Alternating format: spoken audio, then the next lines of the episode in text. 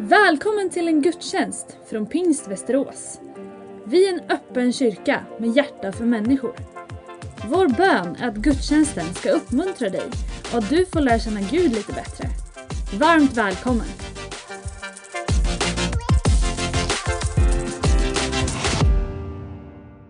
Idag vill jag läsa från Galaterbrevet.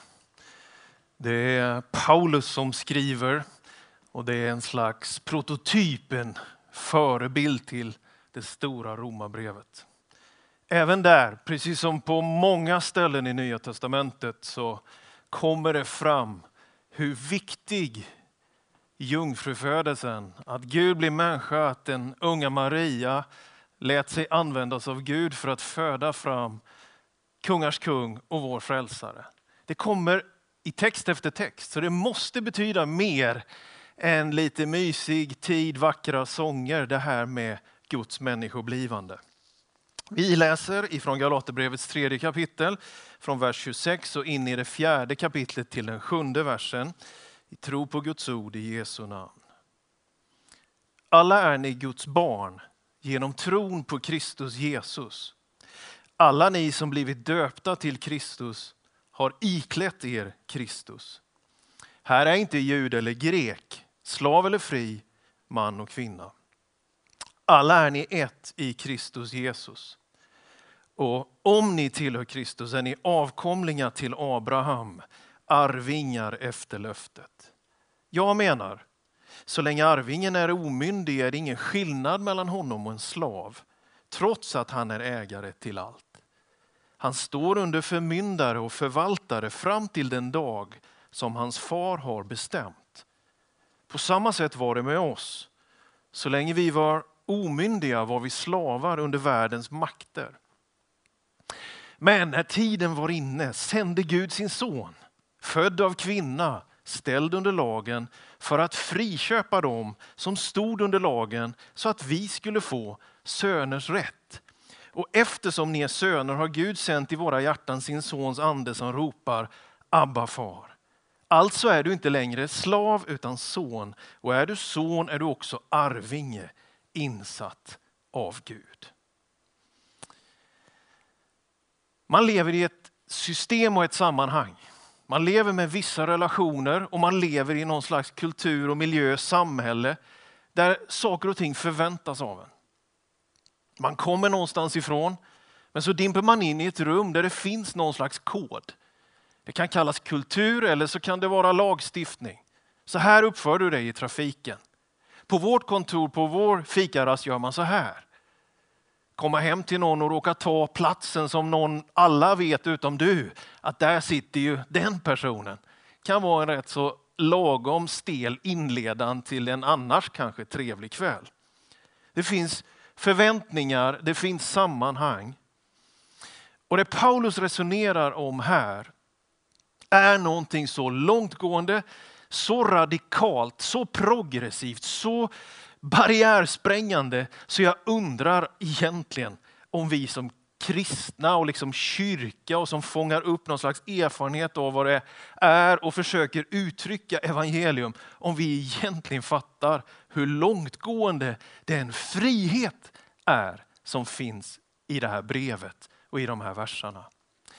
Ibland så kallas Galaterbrevet för Magna Carta, det är alltså ett frihetens brev, det stora brevet som på något sätt bara deklarerar, du är fri att gå, du är fri att springa, du är fri att drömma. Det som har varit, glöm. Det som ligger framför, dröm.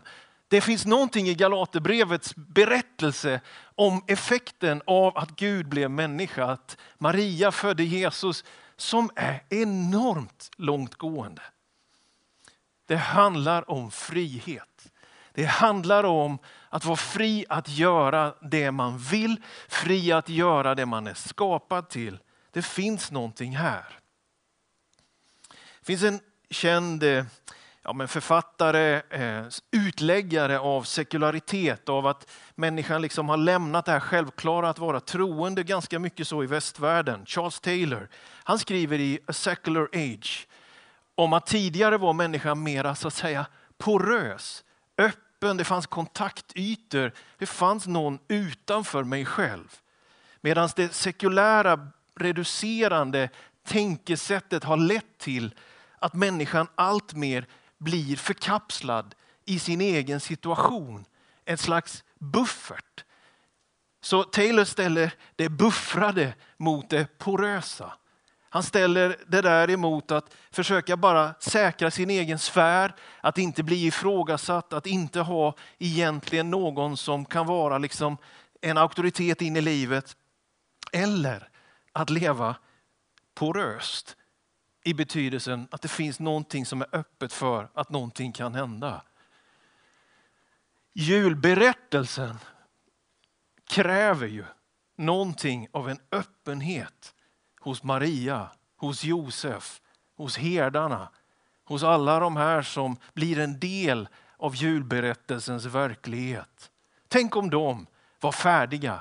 Tänk om de hade varit helt klara. Tänk om de hade haft sig själva som utgångspunkt. Tänk om de inte hade varit öppna för en stjärna kan gå upp, en ängel kan komma på besök, en Gud kan bryta in i mitt liv. Tänk om de hade varit råsekulära. Usch. Men de är öppna. De är tillgängliga för att det skulle kunna hända någonting mer. Någonting förändras. Jesus kommer till förhållandena som var under lagen. Paulus skriver om det här. Vi vet att efter människans fall i lustgården så skapar Gud detta som man ändå får säga på ett sätt goda men ändå temporära. Ett knippe uppsättningar av regler och förhållningssätt som människan skulle följa. Problemet med lagen kan sägas vara att den sätter ändå ett tryck på dig och mig att vi ska klara den. Vi ska uppfylla, vi ska sköta oss. Rädslan kan komma och leda till att vi blir rädda för att göra fel. Vi får någon slags varningssignaler som definierar oss. Men med Galaterbrevets berättelse och i hela evangeliernas budskap så kodas det där om. Kristus fullbordar det paketet och sänder människan ut i en frihet. Han plockar in människor i en annan slags sammanhang. Vi blir familj med Gud. Evangeliet berättar att den som är slav eller den som är fri, den som är jude eller grek, man eller kvinna. Det är inte det som definierar. Det som definierar är om man är i Kristus eller inte. Och om man är i Kristus, då är man fri. Då får man rättighet. Det här var ju dynamit, de här verserna, in i en judisk miljö. Tänk dig att du var en judisk man vid det här tillfället och den judiska traditionen hade lärt dig och andra fariser att varje morgon kan du be så här. Tack gode Gud att jag inte är en slav, att jag inte är en hedning och att jag inte är en kvinna. Att, vad händer med en miljö, ett sammanhang när, när det graderas och vissa får privilegier? Vad händer i ett sådant sammanhang? Hur tror, du, hur tror du slavarna hade det? Hur hade kvinnorna det? Hur hade grekerna det i relation till judarna? Det fanns någon slags gradering som tyvärr blev en del av en kultur. Och så kommer det här. Så kommer ett barn. Så föds ett nytt hopp med en helt annan kod. Och plockar bort ifrån att vara graderad utifrån etnicitet, ålder, kön, inkomstklass, social status, utbildningsnivå. Och plockar in människan och säger dina skulder är betalda. Allt som är anklagelse mot dig, det är borta. Du har fått en ny pappa. Du har välkomnats in i en ny familj. Inte så att du upphör att vara man eller kvinna och faktiskt blev inte alla slavar fysiskt befriade från sitt slaveri heller. I det första läget. Men på insidan skedde en förvandling. Evangeliet erbjuder oss inte en lag av påbud som får oss att bli rädda för att göra fel. Evangeliet placerar Guds sanningar i våra hjärtan baserade på en relation med en längtan att göra rätt som frukt. I Galaterbrevet skriver Paulus just om frukt som en god konsekvens av den helige andes närvaro. Nej, men inte ska vi leva i vår buffertzon och missa allt. Låt oss vara öppna för ett änglabesök. Låt oss vara öppna för ett tilltal. Låt oss vara öppna för att någon annan får definiera oss och att det inte är någon slags kultur utan det är vår skapare som säger du är min älskade dotter, du är min älskade son. Jag älskar dig, jag har skapat dig med syfte och mening. Allt i villkoren är inte perfekta, du är fortfarande under vissa liksom förhållanden och förutsättningar.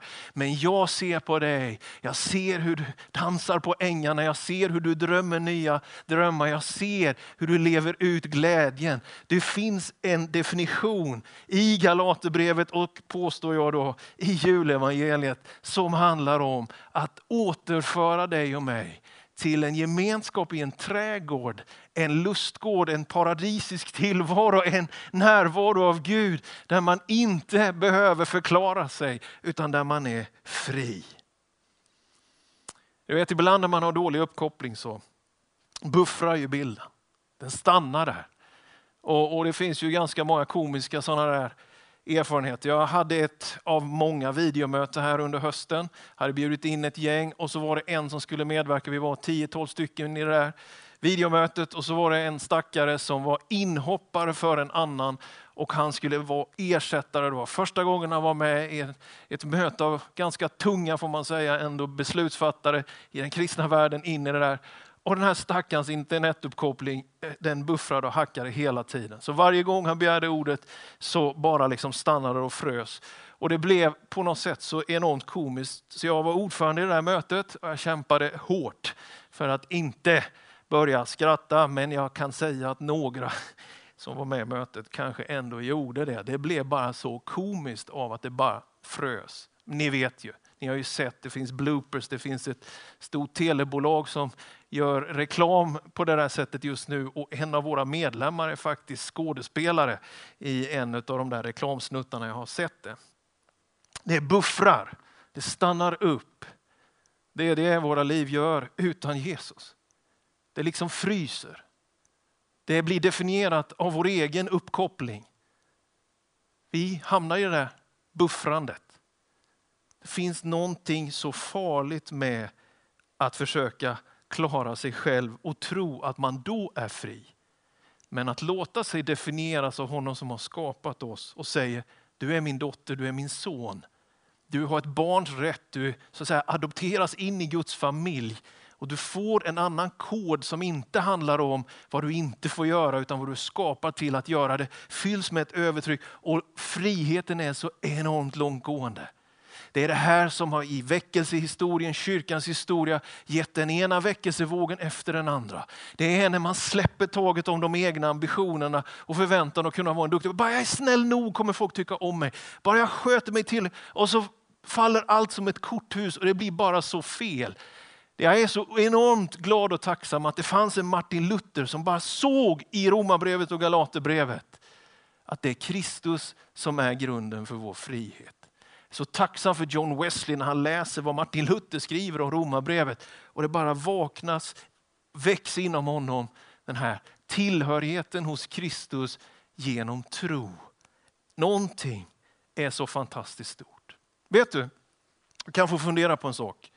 Ibland så tror jag att vi har större problem med konsekvenserna av nåden än konsekvenserna av synden. Jag menar inte att förminska problematiken när vi går vår egen väg och allting buffrar och stannar upp. Men jag tror att det är nyttigt att påminna sig om att tonen i evangelierna handlar om att Gud inte sände sin son till världen för att döma världen utan för att världen skulle bli frälst genom honom. Att förstå att Guds erbjudande om nåd, trots att vi vill förtjäna, att vi vill skapa vår egen uppkoppling till att bli omtyckta och respekterade och accepterade. Att komma in i ett läge och förstå att det är Guds nåd bevisad i Jesus Kristus som ger mig den verkliga friheten. Att fly till honom är inte att illa fäkta utan att komma ut på gröna ängar. Jag tror ibland att vi har mer problem med konsekvensen av nåden än av synden. Vi dömer oss själva så fruktansvärt hårt. Mediakulturen dömer våra politiker, ledare så enormt hårt. Så det är som att vi inte riktigt någon gång kan hitta till ett läge där man faktiskt får vara med. Trots att det finns någonting som har gått snett. Vi har väl alla trampat i klaveret, vilket uttryck? Är det att trampa i klaviaturet? Ja, det, det kommer nog från att det liksom hörs när man gjort en tabbe. Det finns ju någon humorserie som heter Man får kampa i klaveret. Du vet, vissa saker har man gjort och det är så bara. Det är inte så att det försvinner allting som har varit. Men det stora med evangeliet som drabbade Paulus, det stora som drabbade Martin Luther och John Wesley, som blev en sån enorm explosion, det var ju inte att de fick höra hur kört det var bara, utan att de fick höra om en nåd som förvandlar, en nåd som ger mening, en nåd som ger drömmar, en yta av frihet. Jag tänker att vi behöver påminnelsen av att Gud blev människa, född av kvinna läste vi i den här texten. Det mänskliga med Jesus, hans identifikation med dig och mig. Den totala gemenskapen, att vår ursprungsskapare som äger all makt och är helt obegränsad av tid och rum och egentligen inte behöver oss, så helt och fullt går in under våra villkor. Född av kvinna, ställd under lagen. Men han gör det för att ge oss ett nytt sammanhang och ett nytt system. För att ge oss tillhörighet i Guds familj som söner och döttrar och få leva av nådens kod istället för lagens press. Det är någonting som händer här. Det här är långtgående, det här är radikalt. Jag tror att kyrkan har problem med det, för religionen äter sig in i den kristna kyrkan. Och så någonstans så försöker man räta upp det här. Hur långt kan den här friheten gå? Hur långt kan det här bli? Ja, vet du, jag tror att du och jag, vi behöver evangelium. Vi behöver den frihet, vi behöver den styrka, vi behöver den hjälp som kommer ur välsignelsen av att faktiskt inte ha utnämnt oss själva på det här sättet. Utan det är ett budskap från Gud. Du är fri. Det är inte en gör det själv-lära. Det är inte en hobbyexpert i religiösa, moraliska och andliga frågor. Utan det är Gud själv som frihetsförklarar dig. När klockorna ringer, när änglarna sjunger så är det en berättelse om ett nådens år ifrån Gud. Ett jubelår, en återställning att bli befriad från sina skulder, att faktiskt kunna glömma och börja drömma. Det är inte firma, klabb och klen om man ger sig in och försöker fixa det själv. Det är inte GDS-läran gör det själv, utan det är Gud själv som gör detta. Tack gode Gud för din verklighet, för din styrka. Tack gode Gud för din kärlek. Tack gode Gud för att du låter oss få en ny tillhörighet, en ny definition, att få en rättighet att vara dina barn. När tiden var inne, stod det här, sände Gud sin son. Vad betyder det? Kanske det hade något med historien att göra. När Jesus föds så är det romarriket och det är finns ett ganska välutvecklat vägnät. Det finns något som kallas för den romerska freden och alla pratar samma språk Det finns en infrastruktur som är den bästa på väldigt länge, kanske någonsin vid det här laget. Det finns sådana aspekter. Kanske Gud låter det vara utifrån en sån planering, vad vet jag. Men det stora är ju inte att vi förstår logiskt, utan att vi tar till oss i våra hjärtan. Gud har koll på tidsplaneringen. Gud har koll på historien. Gud har koll på din livshistoria han vet var du befinner dig. Han vet vad det är som har varit det som har definierat dig. Han vet om du sitter fast i någon slags självdefinierat försök till att ha en egen buffert av att stå på sekulära egna ben eller om du har ramlat in i död religion som bara på något sätt dömer dig själv och ingen annan. Och så ropas det ut ett nådens år, ett år av frihet genom ett barn. Född av kvinna, ställd under lagen, men med kraft att friköpa varje människa och återge den förlorade härligheten. Återge tillhörigheten i Guds familj. Att få barnets rätt att få säga pappa Gud, Abba fader. Du är inte längre slav, du är ett barn. Du är inte längre förpliktigar att försöka klara dig själv. Du behöver inte heller definiera dig själv. Genom evangelium och Guds människoblivande har du kommit in i ett nytt paradigm, in i en ny gemenskap. Tro på Herren Jesus så ska du vara frälst och du blir fri ifrån det som är din egen hemsnickrade religion och moral och lyfts in i kärleken hos skaparen som har kallat dig till att leva ett liv i frihet och därigenom få bära god frukt. Sprida kärlek, glädje, frid och tålamod, vänlighet, ödmjukhet, mildhet och självbehärskning. Andens goda frukter som kommer. Vi samlas hos honom. Vi definieras av honom. Därför finns det hopp för slavar och fria, för män och för kvinnor, för judar och greker. Därför finns det hopp för varje människa oavsett vem du än är, hur du än har det, var du än har varit. Gud välsigne dig. I Jesus Kristus är du fri. Amen. Du har lyssnat på en gudstjänst från Pingst Västerås. Har du frågor om församlingen eller vill veta mer om kristen tro kan du gå in på vår hemsida vasteras.pingst.se. Varje söndag firar vi gudstjänst tillsammans klockan 10.30. Välkommen att vara med via webben. Sök efter vår Youtube-kanal Pingst Västerås så hittar du livesändningen.